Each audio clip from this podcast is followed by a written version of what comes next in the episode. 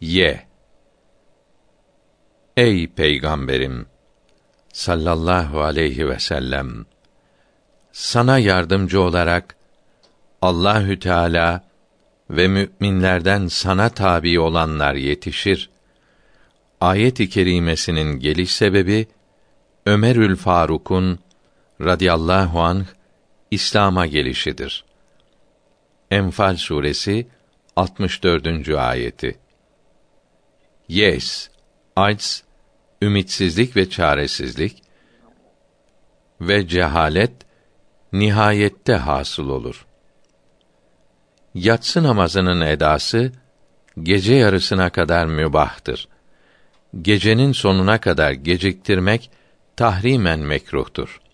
Yadi daşt zatın kesiksiz tecellisi isimler, sıfatlar ve şuun ve itibarlar arada olmadan zatın tecellisidir ki devamlıdır.